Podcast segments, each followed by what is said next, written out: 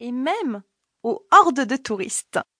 C'est l'époque des grands pharaons, du légendaire Ramsès II, de Toutankhamon, de la belle Néfertari. C'est aussi l'ère des grandes constructions comme les temples de Karnak ou de Luxor. Le Nouvel Empire, c'est l'âge d'or de l'Égypte. Mais toutes les bonnes choses ont une fin.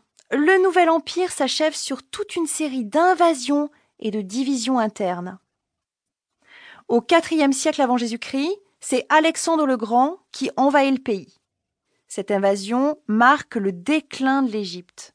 Mais le véritable coup de grâce est porté par les armées romaines qui vont soumettre le pays.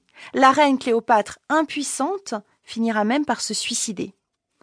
Après sa mort, l'Égypte deviendra une province romaine, et c'est ainsi que finira le destin de la grande Égypte pharaonique.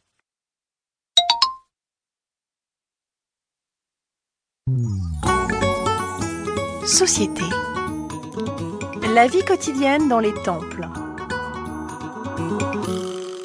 Stop aux clichés et aux idées reçues. La vie dans les temples égyptiens à l'époque antique n'a pas grand-chose à voir avec ce qu'on peut lire dans Astérix et Cléopâtre.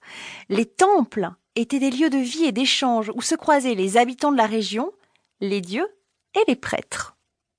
Dans l'Antiquité, les temples avaient des rôles très importants, puisqu'ils servaient à protéger toute la création divine.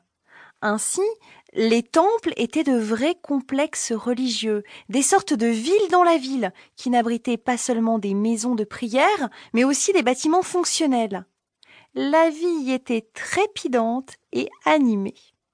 On y croisait une foule bruyante et colorée, où se mêlaient les artisans venant déposer des offrandes, les paysans venant vendre leurs récoltes, ou les enfants jouant dans les rues.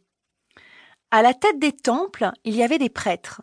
C'est eux qui assuraient chaque jour, à l'intérieur du sanctuaire, un cérémonial au rite immuable. Une cérémonie d'initié pour honorer les dieux.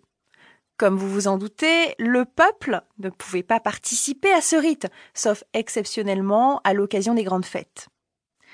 Tous les matins, au lever du soleil, le prêtre en chef se purifiait avant d'entrer dans le sanctuaire, dans le naos, où dormait la statue du dieu. Une fois dans le sanctuaire, il brisait le seau d'argile du naos et laissait entrer la lumière du jour pour réveiller la statue du dieu. Une fois réveillé, le dieu était alors prêt pour ses ablutions. Le prêtre lavait alors la statue, l'habillait, la parfumait et lui déposait des offrandes. Quand le dieu était tout beau, tout propre et bien repu, le prêtre refermait alors le naos en prenant bien soin d'effacer ses traces de pieds en sortant.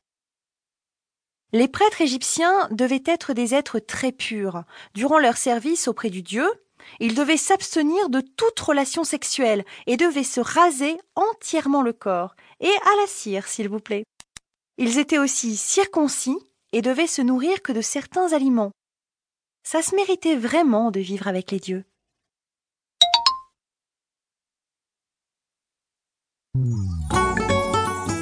Société fouille ou pillage? Bien sûr, dès que l'on pense Égypte, on pense archéologie. On a tous dans la tête l'image d'Épinal de l'archéologue mondain portant à merveille le chapeau colonial, la moustache de dandy et dégustant un thé Lipton sous sa tente. Oui, mais l'archéologie ce n'est pas que des vieux clichés tirés de l'imaginaire collectif. L'archéologie, c'est une science minutieuse qui passionne les hommes depuis que l'humanité est assez vieille pour ne plus se rappeler de son passé. La première expédition vraiment scientifique qui a été menée en Égypte, on la doit au général Bonaparte.